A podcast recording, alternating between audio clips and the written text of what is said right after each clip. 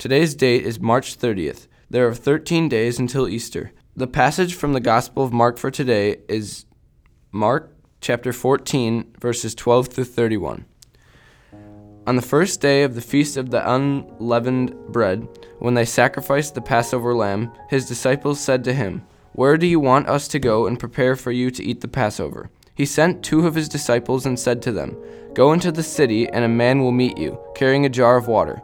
Follow him. Whenever he enters, say to the master of the house, The teacher says, Where is my guest room, where I may eat the Passover with my disciples? Then he will show you a large upper room furnished and ready. Make the preparations for us there. The disciples went off, entered the city, and found it just as he had told them, and they prepared the Passover.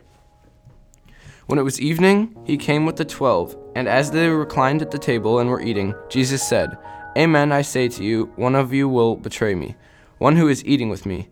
They began to be distressed and say to him one by one, Surely it is not I. He said to them, one of the twelve, the one who dips with me into the dish. For the Son of Man indeed goes, as it is written of him.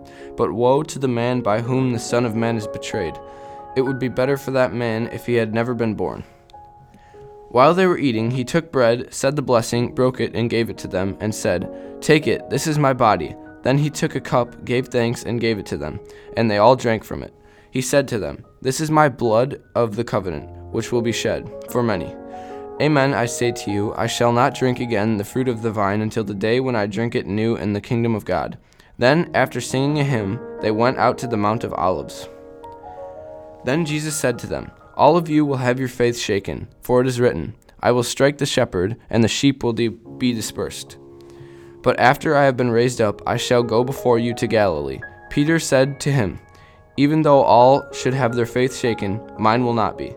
Then Jesus said to him, Amen, I say to you, this very night before the cock crows twice, you will deny me three times. But he vehemently replied, Even though I should have to die with you, I will not deny you. And they all spoke similarly.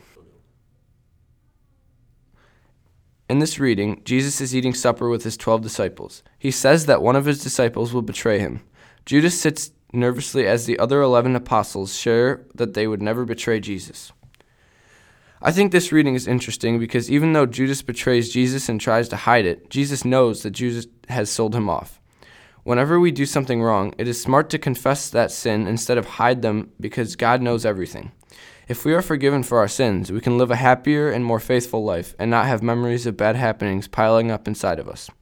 Based on this, a question I would like to leave you with is What's on your mind that you need to confess in the sacrament of reconciliation?